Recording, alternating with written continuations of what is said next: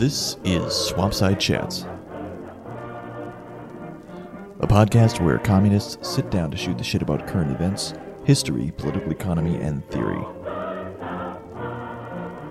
This week, we're joined by Zur to break down two manifestos by the Disco Collective.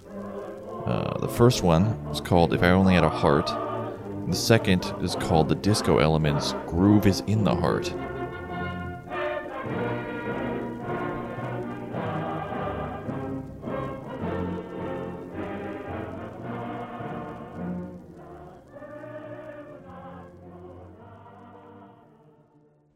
This is a not one step back forced march request.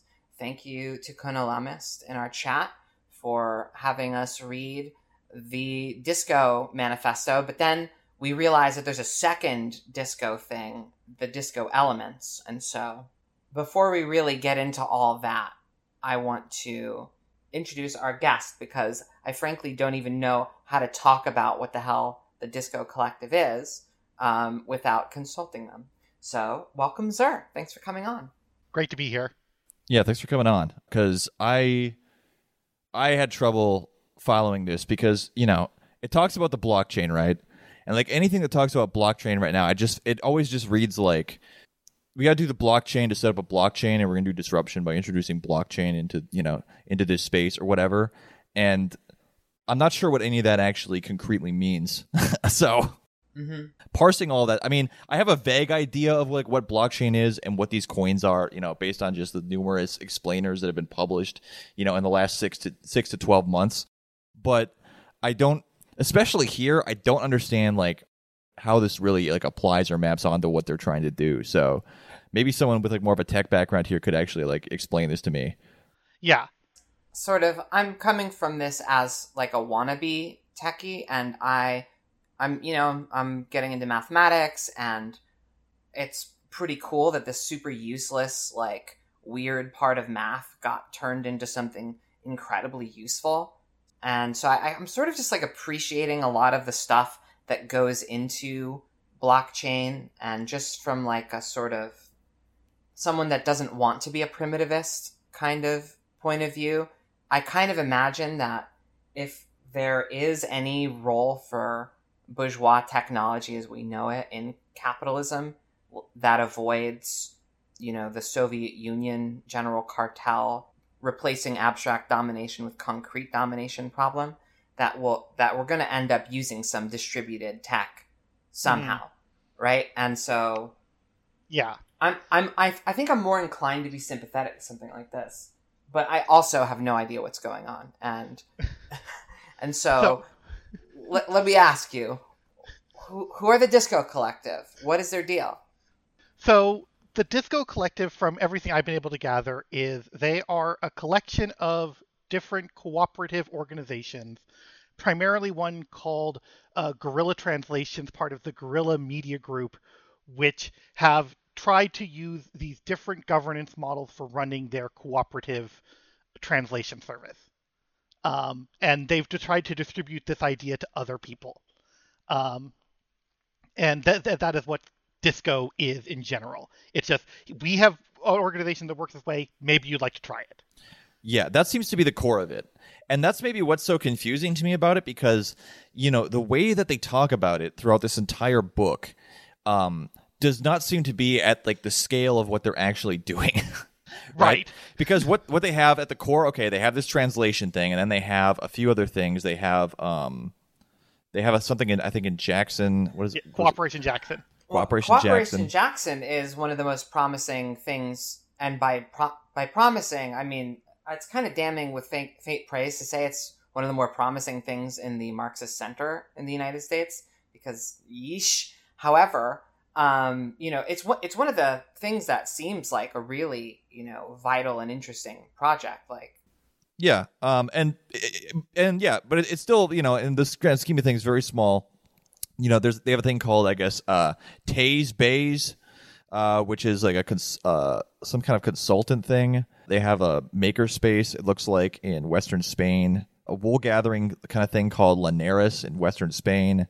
They, they have like this handful of things, But maybe what annoyed me so much about this, because reading this, I can't help but contrast it to what we read a couple weeks ago or a couple episodes ago, reinventing organiz- You going TL? the reinventing organizations book, because what that book did was found actually existing things at scale, and then worked backwards from observation of their company cultures and management practices to try and like describe like a phase shift in you know work based social like organizational forms. Uh, what this does though is they seem to be trying to build some kind of model and then get other people to sign on board. And if there's any like hope for scale that they really seem to be pinning things on, you kind of get in their second collection called uh, El- the Disco Elements, where they talk about how if you took all the cooperatives around the world, uh, you, they would have something that was roughly equivalent in size to like Amazon or Walmart or something like that. And so they don't really say this out loud, but they seem to want to create a model by which all of those different cooperatives could confederate into some kind of meta entity that was actually capable of doing more than finding niches within the existing system. somewhat yeah worse than how you've characterized it because they have almost an antipathy for thinking about scaling. They are interested in, in economies of scope and to the degree that they talk about federating and federating is a good for them. I think it's a seventh element it's it's you know it's a federation of shared values essentially. Shared values is expressed by smaller groups that can network with each other on a consensual basis. Being pretty much the the backbone for what they hope would it actually f- snaps pretty well into a, a libertarian marxist vision pretty easily or you know anything like the like a post councilist kind of consciousness or you know the stuff that we've been reading that we had read with tom on uh, the fundamental principles and stuff like that. It's all very much in this universe of we need to build something you know anarchisty that can replace capitalism. But but here we actually do have something that's more anarchist than marxist let's say and they they are anarchists nominally like um They they are mutualists. yeah In so the i wanted part, they say yeah. I- I wanted to talk about what kind of anarchism they are because there's two touchstones besides talking about the classics and whatever. There's two touchstones here. One of them is the participatory economics of Michael Albert, Robin Hahnel, which you can hate it, whatever. It was the analytical Marxist response to market socialism. So I've got some respect for them. On the other hand, you have Kevin Carson, who gets a name check in a footnote, who is the sort of modern mutualist. Um, and by mutualists, we're talking about anarchists, essentially, who believe in, you know, workers owning their own business, but don't really see what's so bad about markets. It would be hard to say that this whole pamphlet is pro market. They identify market state as the enemy a number of times. I was running this stuff by someone else, and they were like, "Yeah, this has C4SS like all over it." It definitely falls into the C4SS group, which I am somewhat familiar with as well.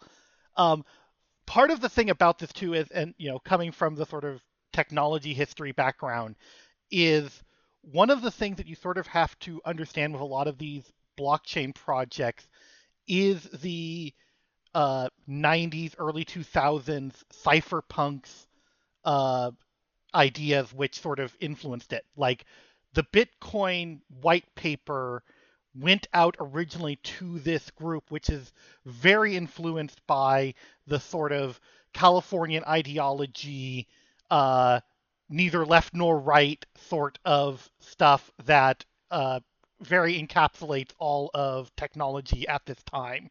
And I think this is trying to like take this slightly back to the left, but it's still infected with it very deeply. Yeah, I mean that's the thing. Like reading this, I definitely got the impression. Again, even more so than last thing I read, like this just this did kind of reek of Silicon Valley.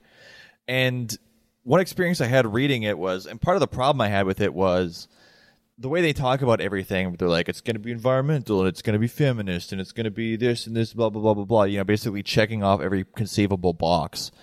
And they spend, in so much of the writing of this, they spend all this time talking about what it's going to be without really breaking down, like, specifically what it is. I felt like I was watching an infomercial. Yeah, eh, there's that, and then there's some really strange, like, chummy sort of phraseology that they're using. Oh, God. I don't think it would bother me if it didn't feel performative. That the disco technology is being designed and developed by a team largely consisting of women. Mic drop. Right? Like, Ugh. there's, there's a footnote Yeah. that says, well, there's a footnote in particular that I think actually, it you know, captures some of their tension with Bitcoin and stuff. And and what one of the things I will mention is that the uh the best technology I've seen that coming out of a primarily like non-white men is actually Archive of Our Own, which is a fan fiction repository. Oh yeah, Like Yeah. that is that is like where this has already gone before, and I don't see the Archive of Our Own people jumping on board this very quickly. So I, I found it. It's on page 25 of this version, I suppose. In footnote 23, the design of blockchain architecture strikes us as totes, Masonic slash Golden Dawn fodder. Not very compatible with our feminist anti capitalist beliefs. Somebody call the real Illuminati. Oh, my God. like Ugh. um well the, and and there's you know sort of a i don't know there's a there's a cloying and like marketing element of it that i associate with nonprofits and some forms of popularizing critical theory.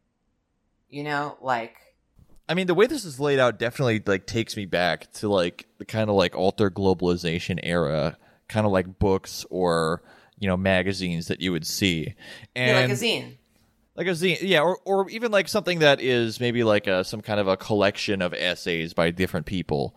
You know, it has that it has that that has that kind of graphic design sensibility to it, and I, I there was a part of me very early on that was kind of like tickled by the nostalgia for that, but it it wears out very quickly.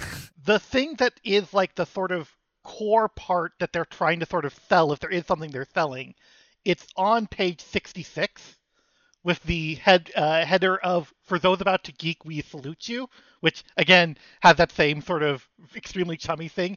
And this is where they actually explain what is the technical solution that they are bringing to the table, which you then can layer on top their philosophy. Right. So and it's like there's like a collection of different like apps, some of which it sounds like are they're actually using and others they're still in the process of developing. Yes. And I, I, I can explain what these apps are. um, Could you please cuz I I was trying to basically and I, I also thought it was strange that it's like okay, you're kind of putting this model out there but but you don't still don't have like the apps aren't done yet. And Yeah. there's also and there's this weird thing they do where they're constantly like people ask us these questions and we say we don't know. You know, and and I don't know if that's supposed to be cute or that's supposed to be what That what that's supposed is- to be, but Th- there's there's a all right i'm gonna sound i'm gonna sound insane right now but like there is a corporate substrate to like you know academic marxism and like the nonprofit sector that you have to head off criticisms and deflect things in a specific way right before you make the same mistake that someone was asking you not to make you have to do it they t- they're telling us that they're not shiny tech kids that are here to save the world. They say that we don't mean disrupt like that, right? They do that, but they don't. They. Are you saying this has the characteristic of fetishistic disavowal? I am fetishistic disavowal. Now that's a critical theory term that's useful. Okay, so could you could you could you help us and break down these apps? Please. Okay. they're- So, the thing they're talking about, the thing that they refer to as the disco deck, um, is Uh, yes, and I, I, will also say that this very much is a thing that happens a lot in these sort of technology things. Is they will pick a metaphor and go way too far with it. Mm. Um, uh, like a piece of technology that I've used on more than one occasion is called Puppet, and so they decided to have Puppet and Puppet Master and Puppet Agents, and it went like they just decided to do that over and over again with Salt. It's Salt stacks and pillars of salt and all of these things. Yeah, I'm just it, gonna I'm just gonna cut in the guy from Revenge of the Nerds screaming nerds. Yes. Again, they, this happens all the time. You just sort of deal with it. Anyways, okay. but what they are talking about here for the disco deck which seems to be the, the, the core like piece of software they're talking about is a thing based upon a concept called Activity ActivityPub which most people who have you know any sort of adjacency to twitter and things will have probably heard of mastodon. And mastodon is an alternative to twitter which runs on top of this protocol called ActivityPub an activity pub is just a standard way of saying, here's a little message that I'd like other people to get. You know, sometimes I want to publish to a lot of people, sometimes I want to publish to a few people, sometimes I want to direct message somebody. Each person might be on a different server, but here's a protocol that allows us to send messages that, you know, we don't care if they happen in real time, but we'd like them to happen sometime soon um, and everything else. The value flow thing is just an extension of ActivityPub that says, here's a bunch of standardized ways of saying, I'd like to transfer you some amount of value. Um, which again, you know, they're they're being very generic here in the value the value flow thing, so that you don't technically have to be talking about dollars, cents, or anything like that. It's just arbitrary value, um, and so that's that core part. The second part is this thing called the federation layer, which they talk about uh, secure scuttlebutt or blockchain. Secure scuttlebutt is think of it kind of like Signal, but without a centralized server. It allows you to do communication more in real time um, than than the sort of standard ActivityPub way. It's relatively secure.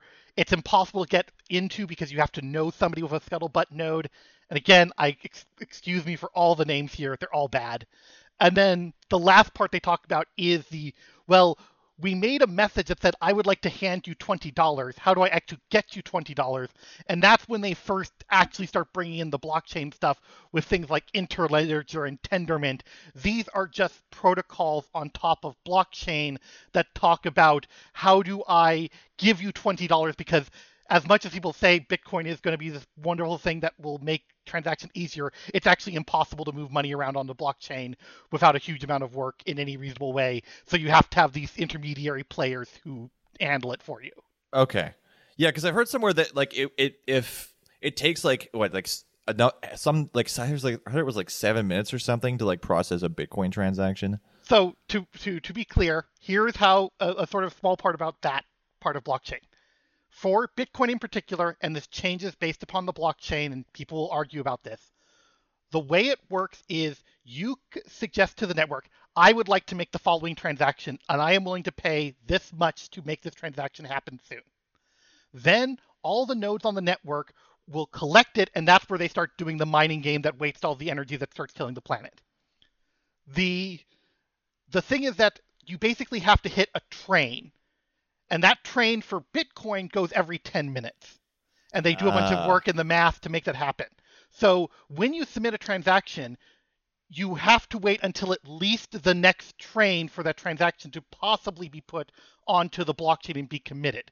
But even if your transaction has been put on the blockchain and committed, that does not mean that it is completed at that point you have to wait until you confirm that the chain that your block was added to is now the longest chain, which means you need to wait for at least two or three other blocks to be put in front of it, which means that you had to wait for a 10 minute train, then you had to wait for at least two more trains to go by. So by the time you can actually confirm that, yes, the transaction I sent to the network is committed, is done, you're now talking about 30, 40 minutes we should go into the reasons why it is such a rigmarole because it, it kind of dovetails into an important kind of thing that this pamphlet is struggling with the quote trust list right system right so to the reason that it works this way is there is no central authority to Bitcoin. This is again, they talk about this a lot as being decentralized,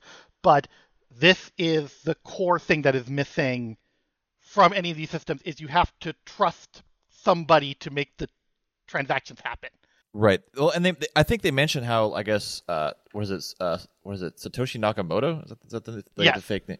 Yeah. That that he or there, whoever mentions in the white paper that like the the, the number one problem with currencies is that uh, they might be debased by the government. Yes. Right. Which it's like, is that the number one problem with currencies?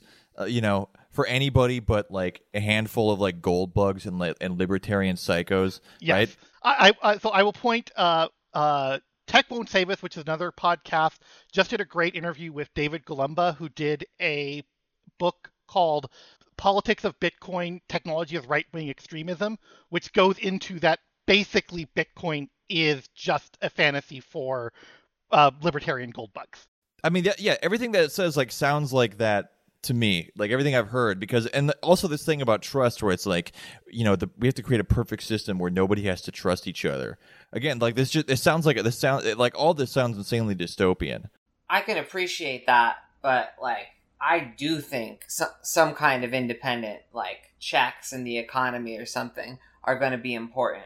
If if the primitivists aren't wrong, right? And techno and bourgeois technology somehow is going to help us build communism and we don't have to just destroy it in a big, you know, bonfire of the vanities in order to get to classless society and experience a population drop and I have to drink horse piss to get hormones. Like, you know, in in order right? Like if if, society is going to like maintain its you know technological basis at all um I, I i can't imagine there being a better jump off for that than some kind of distributed distributed tech that doesn't rely on a central body at all so so my my thing would be to uh, you know, I mentioned previously this ActivityPub, Mastodon.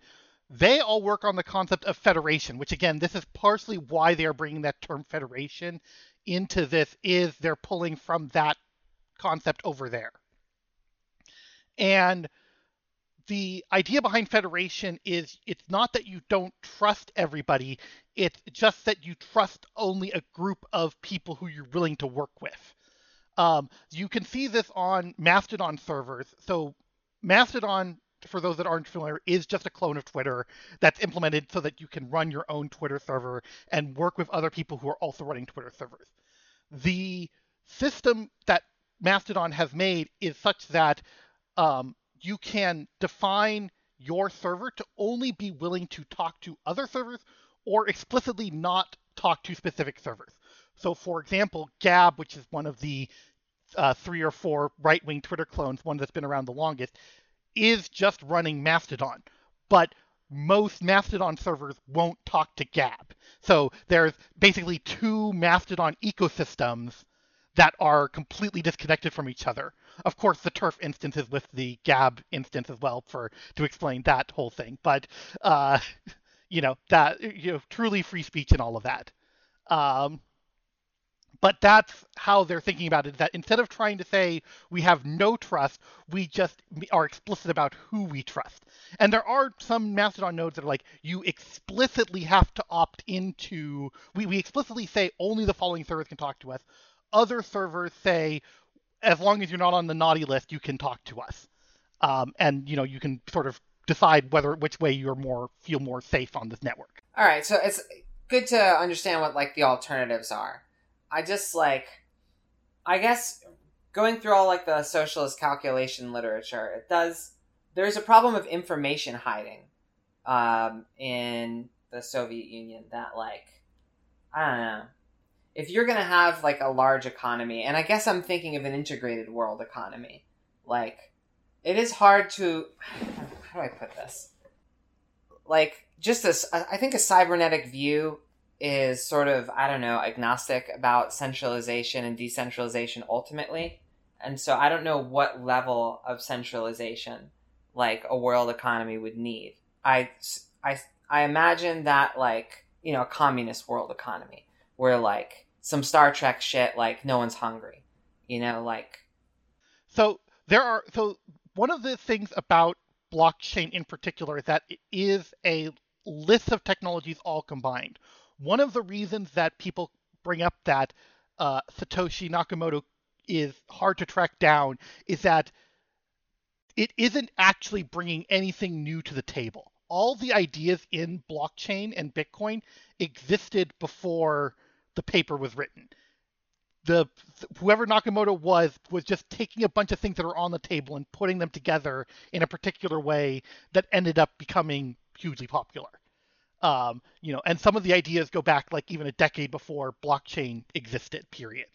So like, there's nothing unique there libertarian capitalists are adept at reappropriating things that left anarchists do.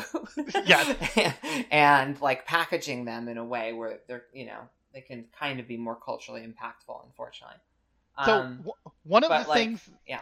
So, sorry, but like one of the things that Bitcoin is really doing, if you like really like tear down the layers about talking about other stuff, is that one of the layers is effectively what's known as a time stamping system, where you can just say this thing happened after that thing. Or you can say that we have a line of time and that you cannot have done something in the future or the past. And so you don't have to be on the same network in the same way to trust for example, the timeline. So you could have a thing where these two ent- you, you might have some network that's just producing the timeline, and that timeline is what gives you the ability to do the sort of cybernetic view, give you the sort of thing without having to buy into all of blockchain value creation, everything else. Yeah, yeah, because I think uh, blockchain, especially Bitcoin, is it, it seems to me to be an inherently capitalist form. Like yes. that's just coded in, and, and especially the the gold bug bit about Bitcoin is coded in. They want yeah, they want something. It's it's it's kind of amazing, like because the old the old argument for the gold standard is is that it was real and physical, but there's something more abstract and we like weird about basing it on this. I don't know. Is it's not directly it's not directly like how do we put this?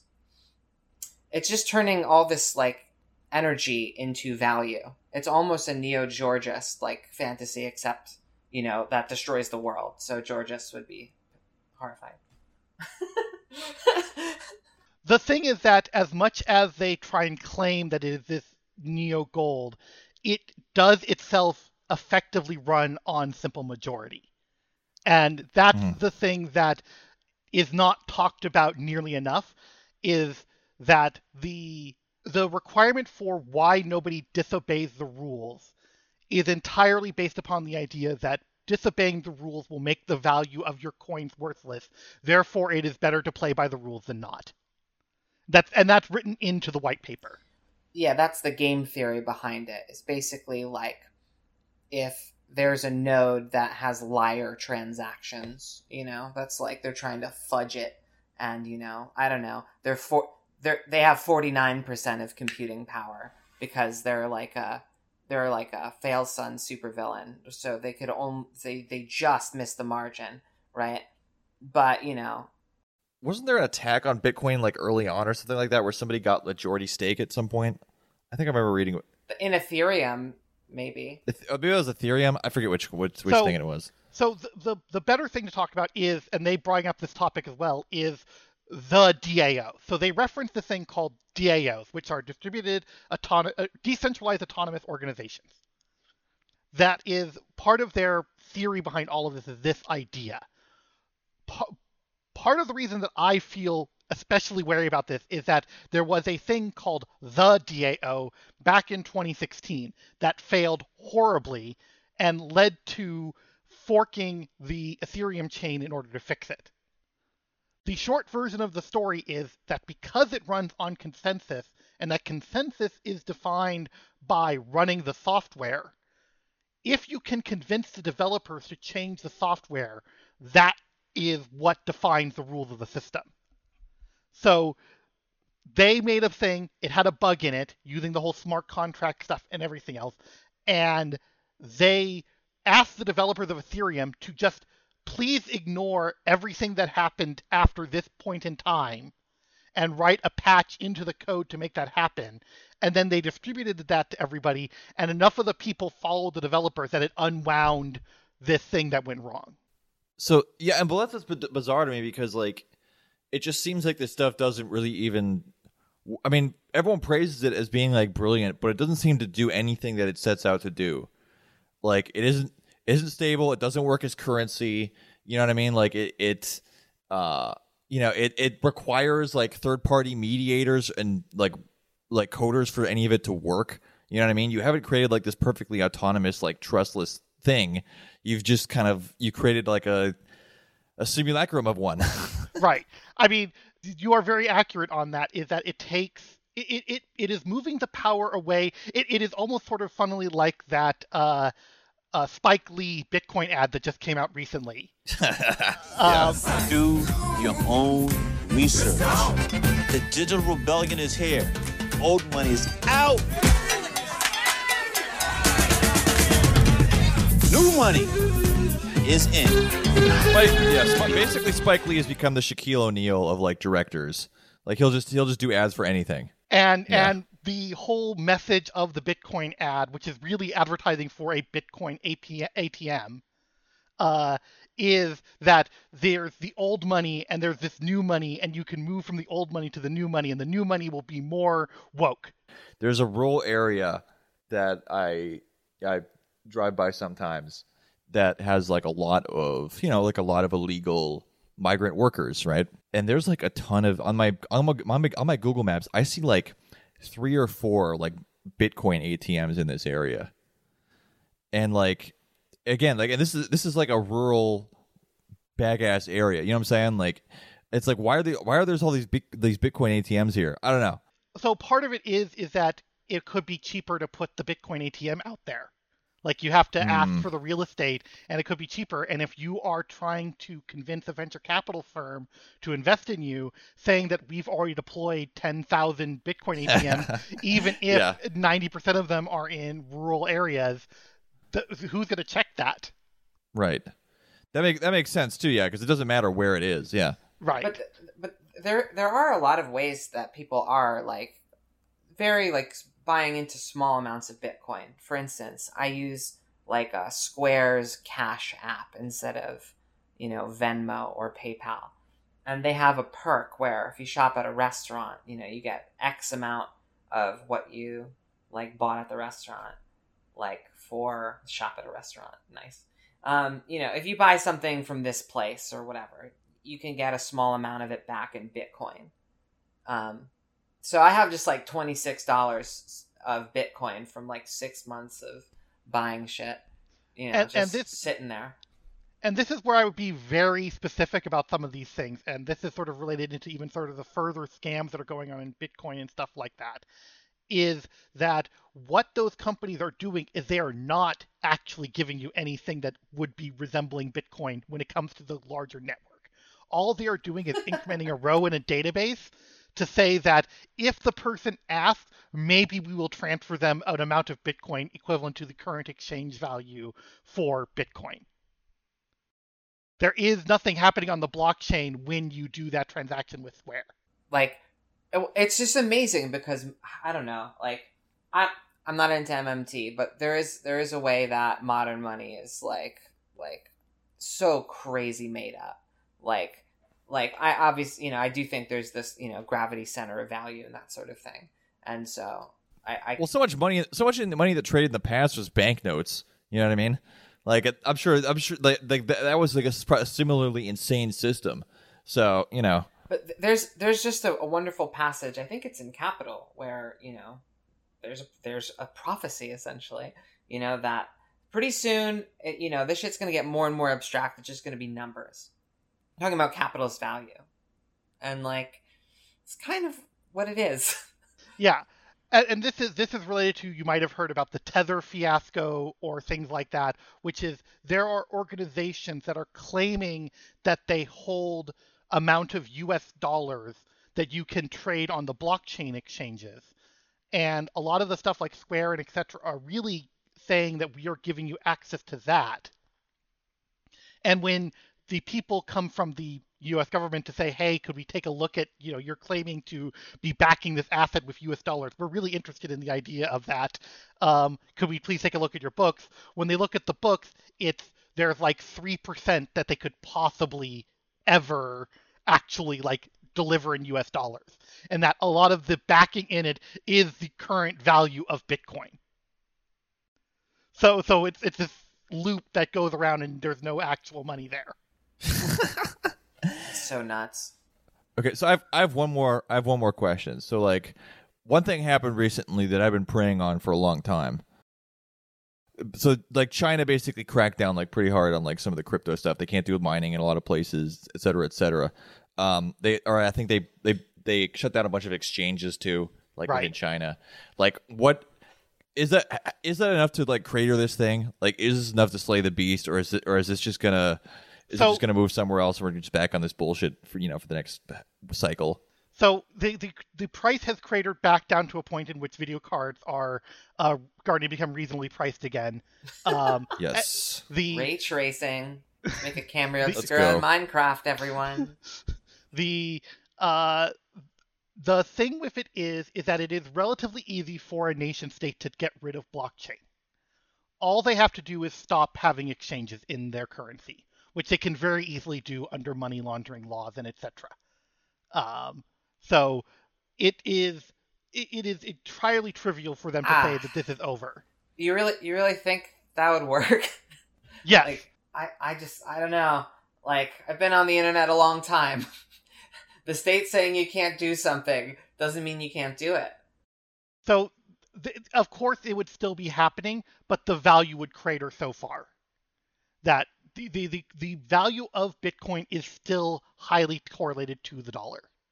And that is what they have created is they have created a combination forex market and futures market for both computing capacity times US dollars. So there is a way for them to shut that down if they wanted to. So what you're saying is that you're, you're both kind of Xi-pilled on on blockchain. Is that is that, is that what I'm Well- hearing here? Is that Well, like, no, hey, he he did it, and I was starting to get worried he wasn't getting my letters. You know, so And and again, to be clear, I think most of what they focused on was just like the sort of you are currently using all this energy that we could better use to other purposes to do this useless thing. You know, you have to shut down. I don't think they went as much after the exchanges. Um, there are still a bunch of financial firms in China that are working with with Bitcoin um, and Okay. stuff like that. So it was mostly about the exchange rate thing there. That still had a huge not exchange rate, but the uh, mining, Mining? operation.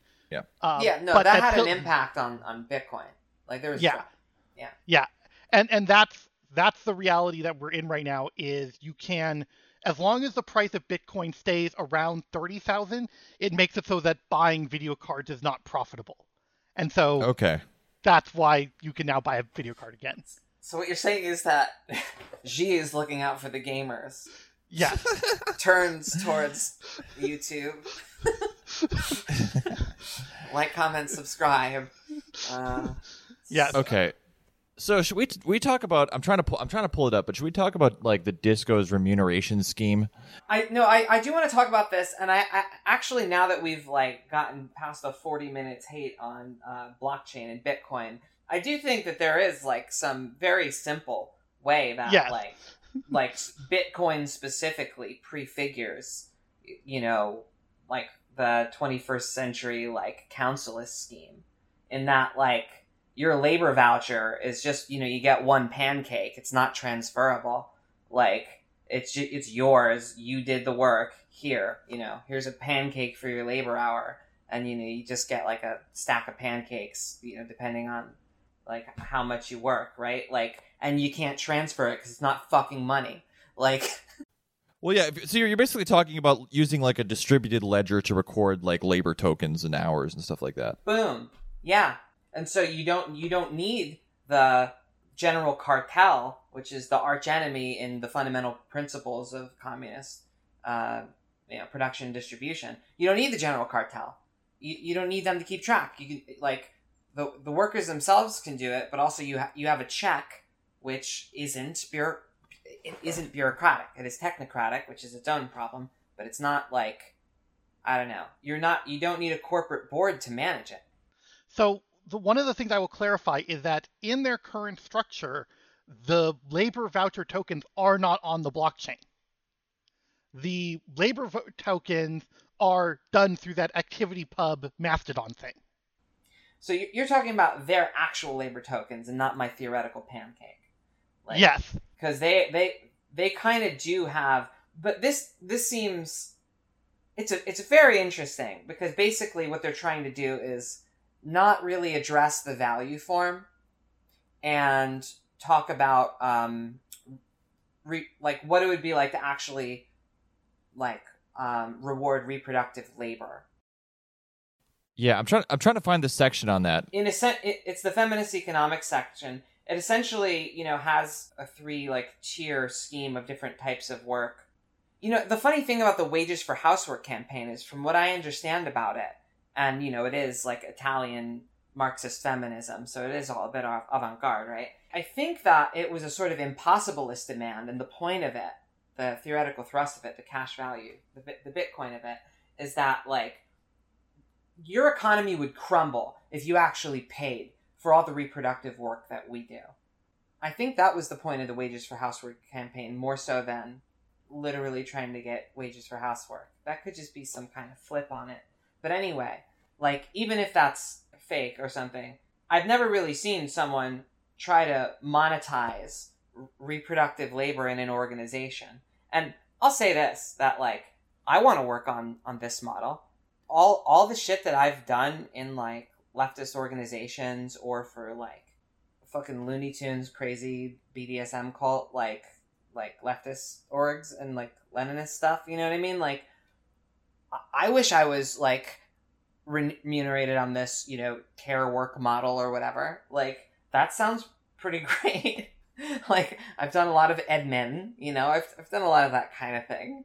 I like this idea but it's an it's such it's a very interesting like dodge of like well value schmalue let's talk about reproductive labor Well, and I guess one thing I would be curious uh, to know about is you know because I think one of the examples they come up with is like, okay, you you have ten thousand dollars, right?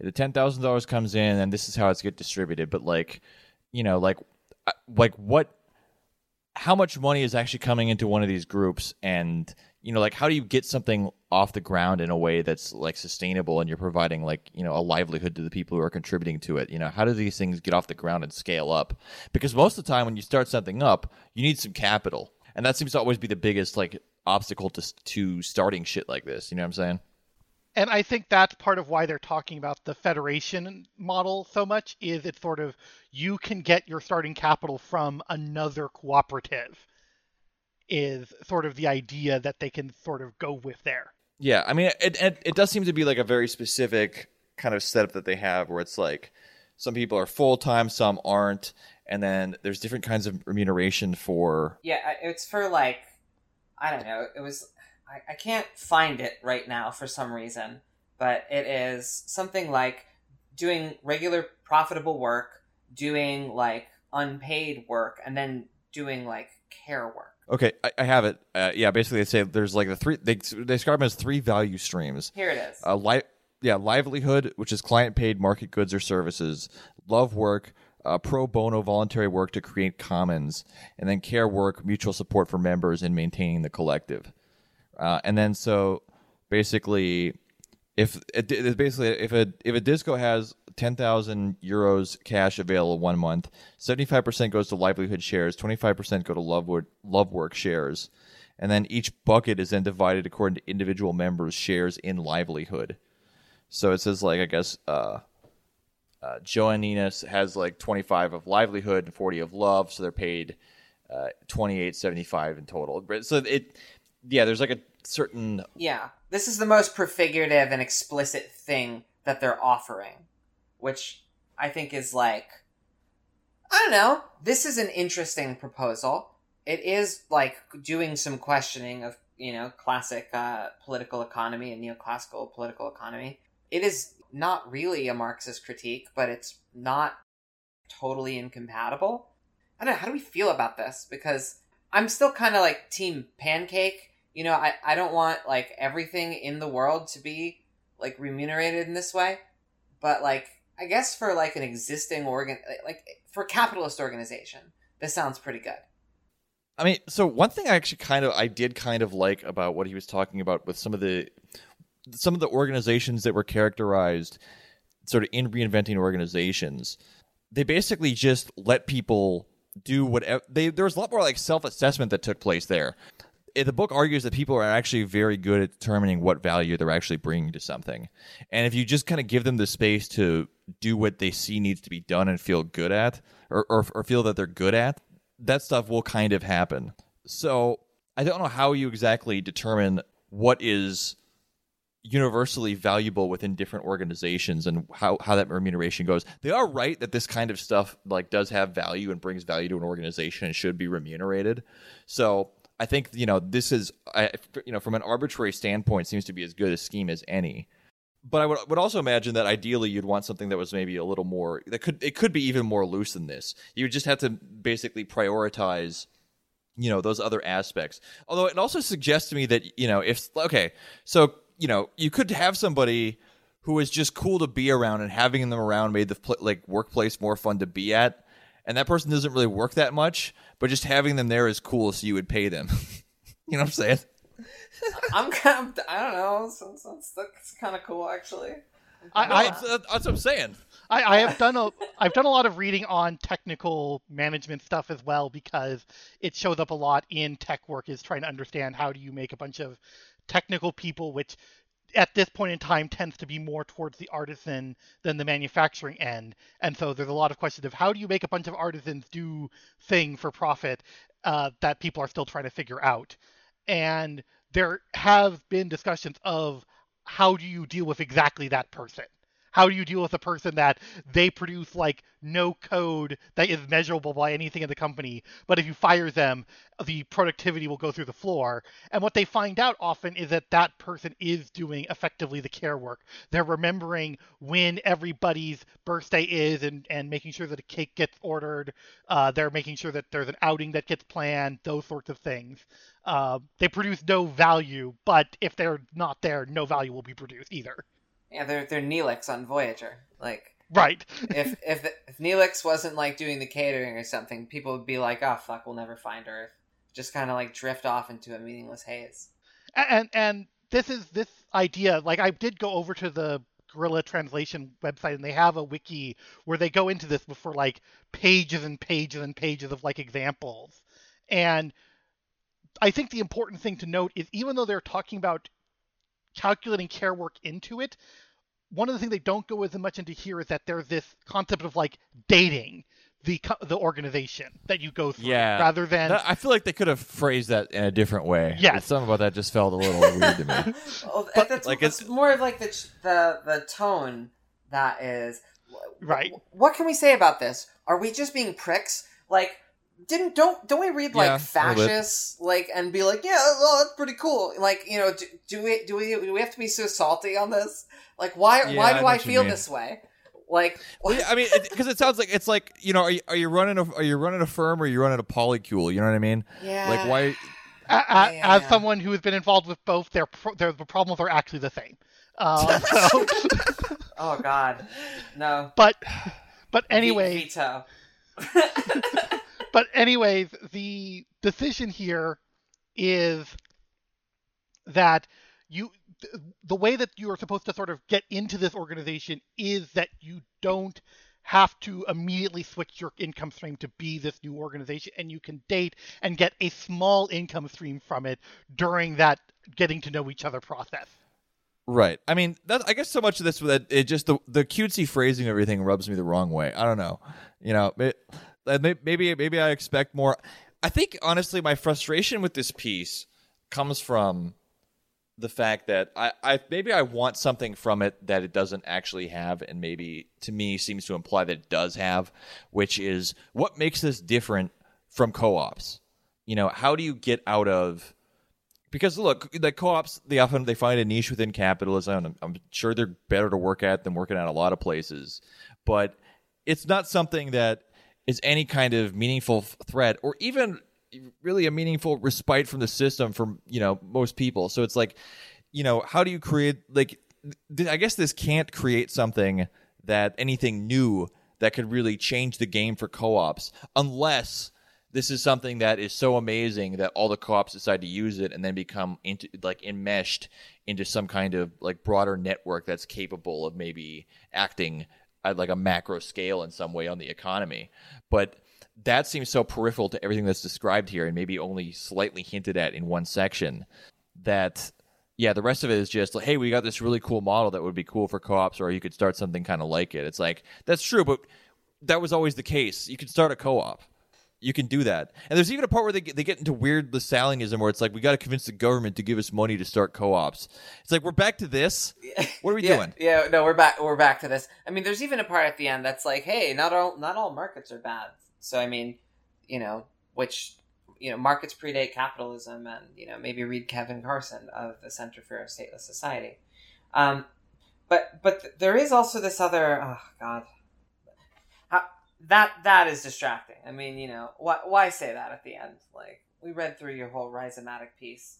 Like you drop that on us. I think the you know a big part of it is that that what they're offering is the cybernetic decomposition of what they call the coordinator class after the participatory economics literature.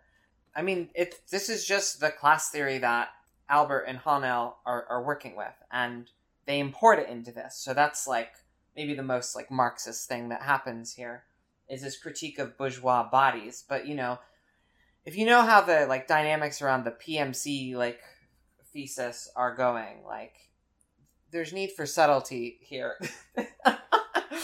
you but know, at the same time, you also have to understand this whole computerized scheme of, of remuneration and all this other shit. Like, but so it's turning from organizational sort of assets into technical assets, um, which you can you can educate a lot of people, but there are some people who are never going to command um, like the respect of their peers, like unless their peers are especially decent.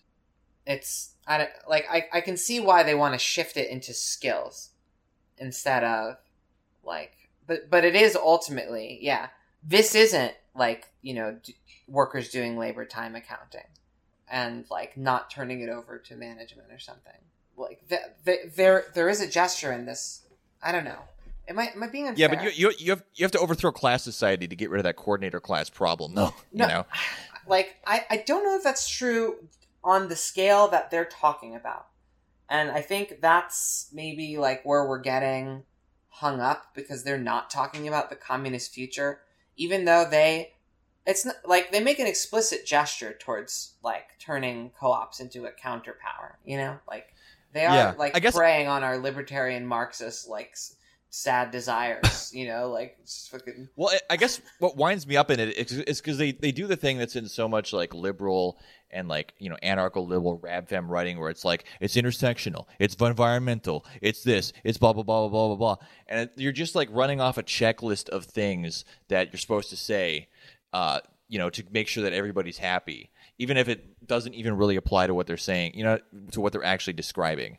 Like they're just describing like because I remember like they, like how like how is this exactly environmental? Like how does this? There's nothing in this scheme about that. It's all about like internal remuneration to the to the firm. So I mean, there is the point, and like I'm not. Tr- I guess I will try to defend it just a little bit. Yeah, One yeah, thing that they do do here is the firm doesn't hold on to anything. So the firm is like one of the things they basically say is that all the money that comes in does get distributed out to everybody. So the firm itself never accumulates capital. Um, and so that is one of the things that they're trying to figure out how to make this work inside of the existing system.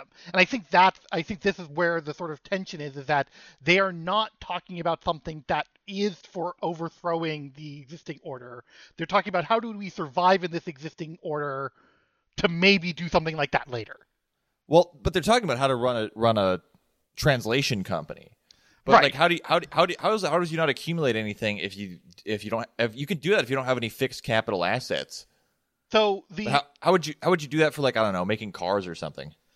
the I think that's part of the the weakness here too is they don't have a way of handling the sort of fixed capital issue, um, and I think one of the ways they talk about and this is something I think we haven't talked about as much is the sort of idea of the commons that they also bring into here, which is something that has been also from the sort of techno optimist thing for a long time, going back to Lawrence Lessig's and Creative Commons and those organizations going back a number of years now. Is that it was also it was also big in like the mid two thousands, like around you know that was the whole um, Michael Hardt and Antonio Negri. Yeah, and the idea would be that you don't the the or the firm if it's holding on to anything, it's holding on to a commons and making that available. So you know, I don't want to put word in mouth, but if they say there was a disco car factory, it would actually be the disco uh, car maker space that anybody could come into and make cars at. okay. And and you know they just have the tools there for cars to be made by people who happen to be nearby who want to make a car. Which like maybe maybe that like I don't know maybe that's like sounds very stupid, but I think what they're trying to accomplish is rather admirable right? Like that you, you destroy corporate bureaucracy in, in like or the potential for like even like small managerial like domination in an organization and like because you know it's it's like common to the old workers movement and the experience of work today that like if you, if you are in a job where you have like a skill and you kind of care about the art of that skill in some like ideological, but it's good for you sort of way. like, like you do often feel like you could do the, the job better than the boss. And like, in a lot of times, you're probably right. Like, because the boss isn't there for that. And if you could somehow get that out of the way, you could do what you want. And so, like, in a capitalist organization, I, I get I get this like I get this, and the and Jake's right that the, like a lot of the intersectional stuff is sort of bullshit here, but the one that isn't is the feminist one. Like that they they actually did go into feminist like theory and you know find this like qualitative critique of economics and you know this pluralist form like of value streams or whatever. You know, there is like a critique of political economy here that isn't like it's not terrible. And if they did that for everything they checked, name checked, great. You know, like I'd like fine, but it's I don't know. I, I guess so, so, much of the presentation of this is what's really pissing me off. Like if this thing was like set, if this thing was like seven pages and it just it just broke down the basics of what they're doing, I probably wouldn't have been uh, you know nearly as agitated about it. Even I know? think part of the problem is that nothing that they have produced is less than like eighty. Uh, like I looked around to try and find like, is there an even smaller version of this? Is there like, here's the quick hits, and nothing they have produced is that sort of, you know, thing that you could even like print out a design at a, at a, at a place. Well, I think you pointed to the page that spells out the technical thing, and then there's the page that kind of breaks down their like work remuneration scheme. And so those are, I think, probably the big ideas that are actually in here and not just gestured at. There's a whole section on the cat, which is the subject of the the next book. But what's the cat? We can't tell you what the cat is yet. It's going to be in the pink paper. They want us to write a white paper. Yeah. We're going to write a pink paper. Yeah, it's yeah. They. I will also say just a, a small clarification. They do actually do labor time accounting for things like the care work, at least. Yeah. No, that's great. Actually, yeah. I was gonna because like I had a little pang of oh they don't do labor time accounting pang, and so there's some asterisk there. They did do care work labor time accounting, and everything else is measured in currency. So like I didn't get maybe one of the basic ideas here. What's the difference between the first two categories if you end up paying the second? Because wasn't the difference that they're getting paid, or is it that they're contracting outside? So this this is something that's not very well explained here, and again, you have to go sort of one step deeper into their stuff. Is the Guerrilla Translation Group does two kinds of work. The one kind of work is, hey, you're a group that will translate this book for us. We are willing to pay for that. And the other organization says we're willing to pay so many dollars to make that happen. Here you go, make it happen. And then they produce a book, they put it out on the website, everybody's happy there's another group which is the love work, which is separate from the care work, which is somebody says somebody says this would be a good thing to translate. And it could be someone from inside the organization, someone outside the organization, someone in the current like you know, wibbly wobbly, not quite sure whether we're in and out out of the organization yet levels. And they say, we're going to make this document say some, you know, tract or some some book. We're going to translate this pro bono. And they take 25% of the money that's coming in to be spent on those. And this is where again that commons part comes back in because the commons the idea is that that document they're putting into the commons. So that that's how they invest into the commons in this even in this way where there's no physical asset here, but there's this intellectual asset. So that's where that second category is different um, from the from the first the third one. It's still just translation work. So again, let's think about our theoretical disco car factory. There would be a stream of people who are asking for a custom built car. There would be a stream of, hey, we should make a car for another co op. And then there would be the like people making sure the co op is functioning. And those would be the three different streams. Like, but th- these are the core ideas of the book, and I just feel like I want I want more of that. Like, and I mean, I, I like the picture of the cat with a laptop. Like, that's relatable. like, but like, if it, uh, it, but like, I guess. but they, I know they know it's relatable. Why, why are they doing that? You know what? I, I like the cat with all the shapes above it. There's a cat staring at the shapes in space. Look at it. Yeah. But like, they don't even tell you what the CAT is. Like, Yeah. what's going on? I, I like. I, I'm so hungry. Like, So Yeah. a- as a note, like to get back into some of the technical part, the CAT is what they're planning to do for their smart contract to put on a blockchain around this whole part. and and so like, just to clarify your position, it's not just Bitcoin that's a problem. It's blockchain itself has. Yes. Would you say like corporate bourgeois, like abstractifying stuff, or outright capitalist incentives built in? Like, how would you describe it? Blockchain as an entire technology is not something that you can decouple from the value form.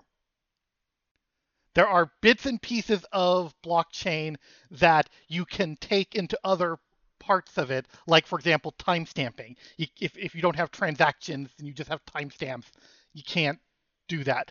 But there is no way to do the trustless consensus part, which is the sort of thing that makes blockchain different from other things, without bringing in some sort of value.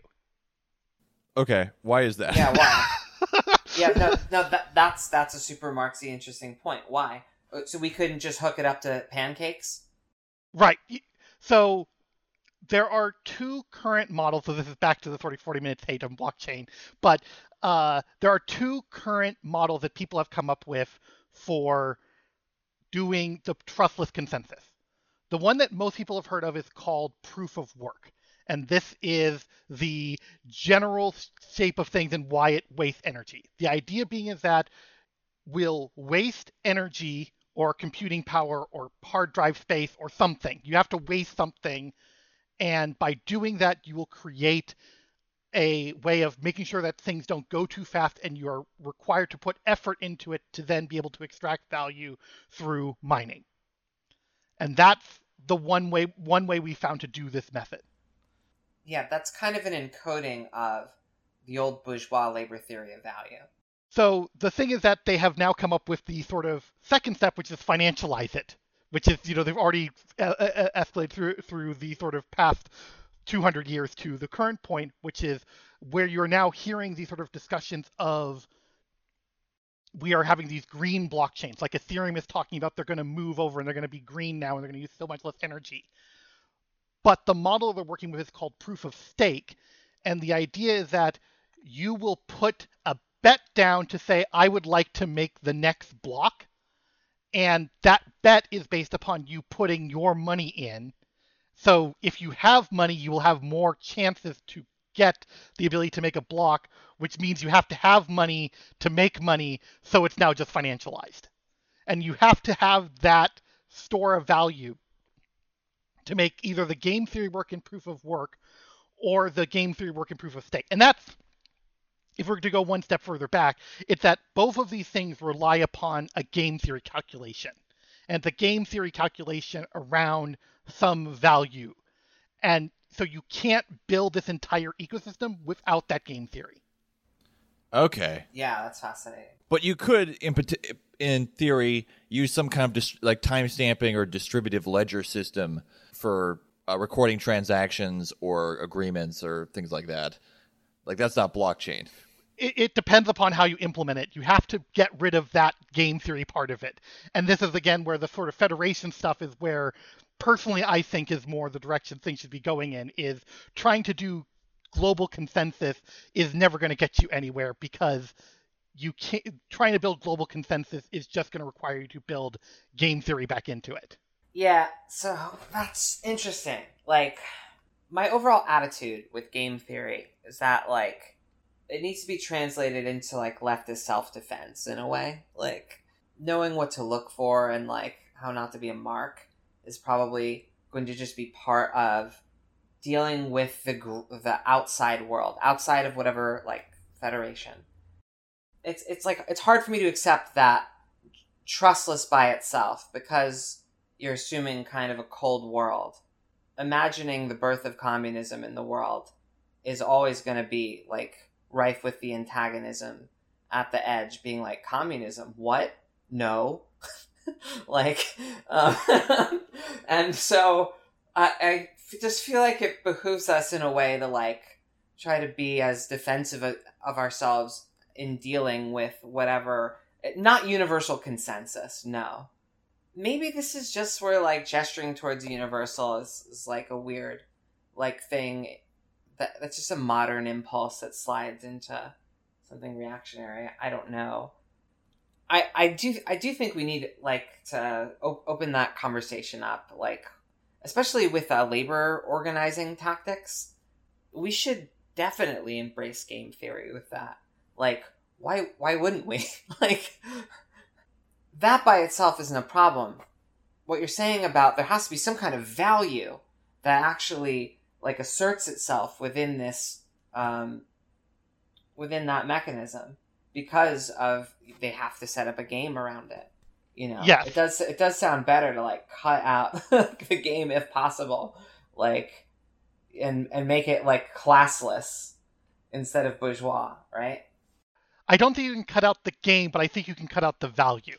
Okay, okay, okay, okay, okay, okay, okay, okay. We're on the same page. Like Yeah, because because because that, that that's how you have to read all of this stuff. Is like there's that one paragraph in the Bitcoin white paper and right. you know the similar one paragraph in the the proof of stake papers that are just like explaining to you here is why people will continue to play this game and the reason they will continue to play this game is because by playing the game they will continue to hold value if you can figure out a way to play the game that doesn't say by doing this you will continue to hold value, then you might have something.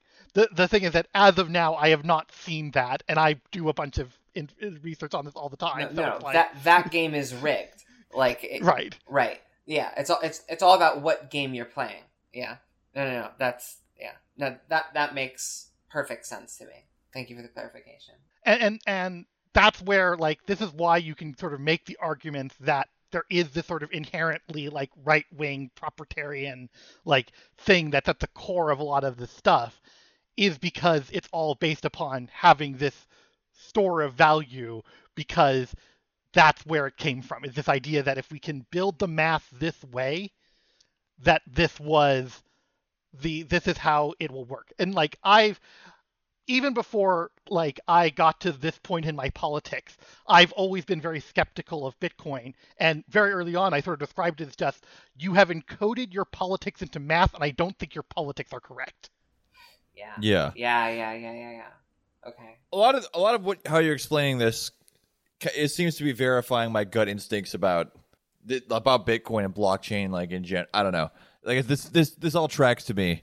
Like there's just something about it that does seem, it, it, yeah, it does just see, like the entire thing seems like it's, it's designed to answer something that's only a problem, again, for gold bugs and libertarian psychos. Yeah, Yeah. and and I want to, you know, rob them and take their shit, but like we need to transform some of their tools because we we don't want to do the same twisted things that they do. Like Right. and so As, as, an, yeah, I, ironing out the differences here has been really helpful. as an example, there's two projects that there's a project for Dogecoin, which you've probably heard of. One of the things it is it is ridiculous that you sometimes have to talk about this stuff so seriously. But Yeah, no, anyways, it's great. No, I, like I'm, I'm I'm happy with the meme planet. Is everyone happy with the meme planet? Yeah, it's great. It's on fire, but you know, yeah. So, so Dogecoin did something that the Bitcoin algorithm doesn't. So, Bitcoin is just a set of parameters. To start up something like Bitcoin, you can just go over to. You, there used to be like a website you could go to where you would just click buttons where you just set how many coins you wanted, everything else, and it would just give you an executable that you just said, get 10 of your friends to run this executable, and you'll have a new coin tomorrow. Um, like that's how simple it is to make one. And one of the so the buy behind Dogecoin just went to one of those websites, clicked a bunch of different parameters, and created Dogecoin and said, "This is a joke, have fun," and that's what created the thing. One of the param- parameters that was on there that never gets clicked in most of these kids situations because it's primarily being clicked by gold bug libertarians is fixed inflation. And so Dogecoin has a fixed 2% inflation every year. Bitcoin, on the other hand, it has a fixed number of coins that will expire in like 2034, something like that. Don't quote me. Um, they'll expire. They'll, they'll they will run out of Bitcoin at some point. Dogecoin will continue to add more coins into the system. Immortality. is that the kind of like economics there's because there's always you know even behind any bubble there's some kind of rationale there you know besides the fact that it's got the shiba inu on it The sheep. Is- the is sheep that, like, a part of it? gold. Like yeah the the the reason that it is a thing is that it became because no one thought it would have value it had no value for a very long time and it, people made for example reddit bots that would allow you to give people dogecoin by commenting on a reddit bot and move the money around that way and so Ah. that's and and then they just sort of didn't die God- because God most of these it. projects Phenomenal. just died. At like you know, there, on the early days of the Bitcoin forum, it was just like every day. Here's Ron Paul coin. Here's 420 coin. Here's like No. you know, yeah this is true. Yeah, but- I remember that shit. my my favorite of all time was ponzi coin yes, Ponzi coin. yeah That's cute. where they were just like this is a this is a ponzi scheme but if you get out at the right time you can make some money mm-hmm. Th- there were there were websites that were just Bitcoin Ponzi scheme, where it's just like you go here, you put some money in, and if you're at the right level, you'll get money out. If you're not, you'll lose all your money. And they just advertise it that way, and they made so much money off of that. yeah i mean at that point at that point it's actually become something i support which is gambling right. right? you know, like that's that could be a good time. But, But- you know, just got you got to let people know what they're in for. Damn. but but but I mean, going back to even like the early days of the Bitcoin, there were people who went on the Bitcoin forums and said, you know, there's this problem that Bitcoin is inherently deflationary.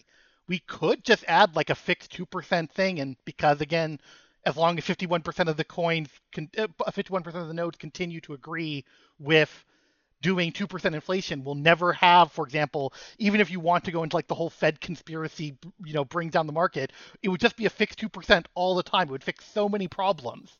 And Yeah, but that that would debase the currency. right, yes, that, that, that, that was the If- exact if- response. If you want to take my currency to prom, you got to respect my rules. One, I am a marine. Two, I have a gun. Three, But yeah, Dogecoin exists.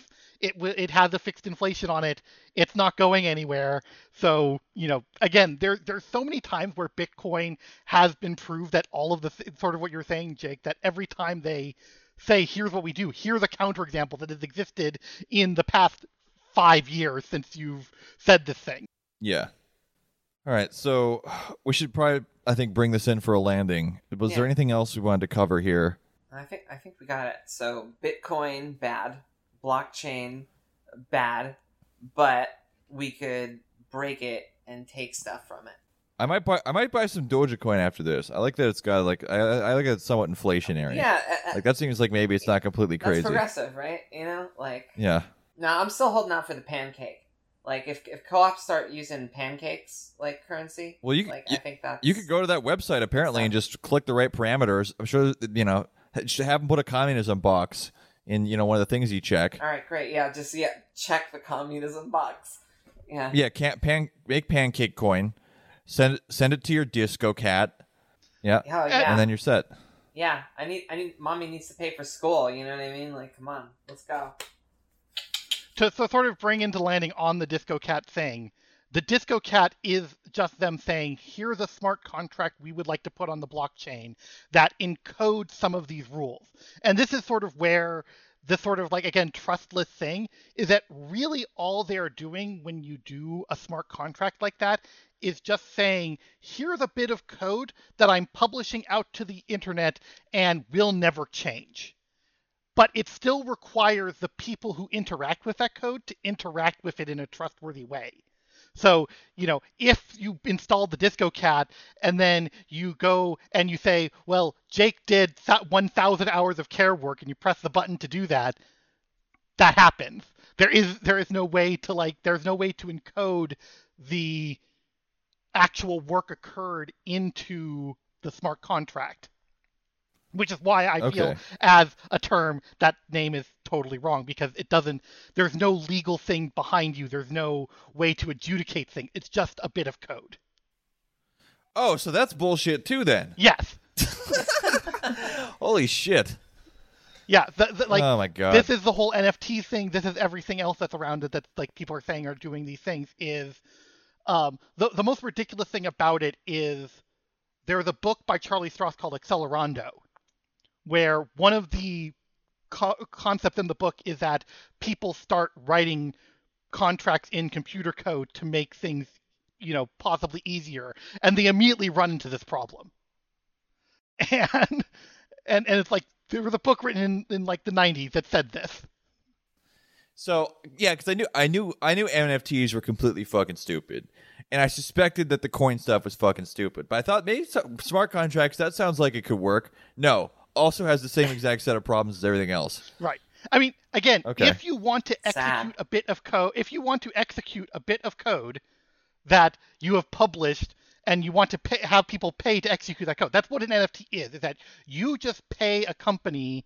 to you you say a company has said we have published a bit of code saying we authenticate this uh, url is something and you pay them through the blockchain to execute a bit of code that will then send you back a string that says here is the the organization has authenticated this string as someone has paid to make this Get happen the fuck out. NFTs are such a farce. It's so much like the, what I love is the willing NFT consumers. It's almost like it's it's like touching. They're like reenacting capitalism when it worked. Like and it's like Well, it's, it's- so silly. The, well, the NFT thing was such a sign for me because it reminds it reminded me of the speculative boom in baseball cards from the early '90s, Talk to where me. you know What like pe- basically people you know discovered like their Babe you know boomers discovered their Babe Ruth that they had. Everyone else threw them away, and the ones who kept them had- they were worth like you know ton of money. So like oh baseball cards are worth money. I'm gonna buy current baseball cards, and then they'll be worth money. And this led to this you know tulip mania style like speculative boom. Ditto ditto for comic books. This happened with comic books around the same time. And so, yeah, and then of course that eventually came crashing down by the mid '90s. Uh, it sounds like the NFTs thing really just reminded me that so much. It- it's like, oh yeah, this is all just a modern, you know, this is this is our modern, uh, desperate side hustle speculative bubble. You know, to clarify that one of the reasons it took off at the time it did is a company called NBA Top Shots went out where the thing that they are selling is an NFT of a moment from an NBA game. And you Yes. buy them in booster packs. You buy like a booster pack of clips from a game, and then you get an NFT representing a particular like five second clip of a you know moment from an NBA game. Yeah. So it's just a sports card. Yeah, and then you basically had like a like some major NFT sold at auction for like some record amount. That was uh, but it's that was Beeple, and it was a thing where this was a guy that was willing to jump on the thing at the very beginning of it, and he was able to make all the money out of it because of that. And it also sounds like that was a pump and dump thing where they basically some people like jacked the price on that to convince people that NFTs were viable so they could cash in on a bunch of stuff Yep. shortly thereafter. Yeah. yeah. Yeah. So again, that's what an NFT actually is. If you have to like go down into it, is again, it's running this smart contract, and it's something where it's again based around this organization. It's a, it again, it's this thing back and forth with you say we're working on a trustless system, but the way you still have to base yourself around this organization claims that they are doing the thing for you. So even in Right. the trustless system, you still have this trust element that you have to bring back into it. and I mean, there. I think that there is a tension in this thing that I'm sympathetic to, where they're talking about sort of like on-chain, off-chain stuff, and talking about yeah, there is a tension to, and you want something where, you know, you deal with the trustlessness, but you also do have to. But building trust is the natural part of like any human social organization as well. So there's a tension there, but yeah, it sounds like yeah, the blockchain stuff they're talking about within this project does seem kind of like a superfluous add-on. Like the labor time, the the, the care work, and the kind of like feminist breakdown of uh, different types of labor being brought to these co-ops. Again, seems like kind of like the meat and potatoes of this. That is actually the part that I, I don't object to. Yeah, I agree. And so, thank you for bringing some actual like un- experience and understanding of the underlying concepts of whatever the fuck was going on here. Um, Yeah, this is very helpful. thank you. Thank you. Sarah. Very welcome. Yeah, this was this was a lot of fun. Like, thanks for coming on. No, no problem. That's it for this time. Uh, if you want to get a hold of us, you can email us at swampsidechats at gmail.com. If you want to support the show, uh, check out our Patreon. Uh, and that's it. So until next time, keep your boots clean, your feet out of the swamp, and your head in the revolutionary clouds of tomorrow.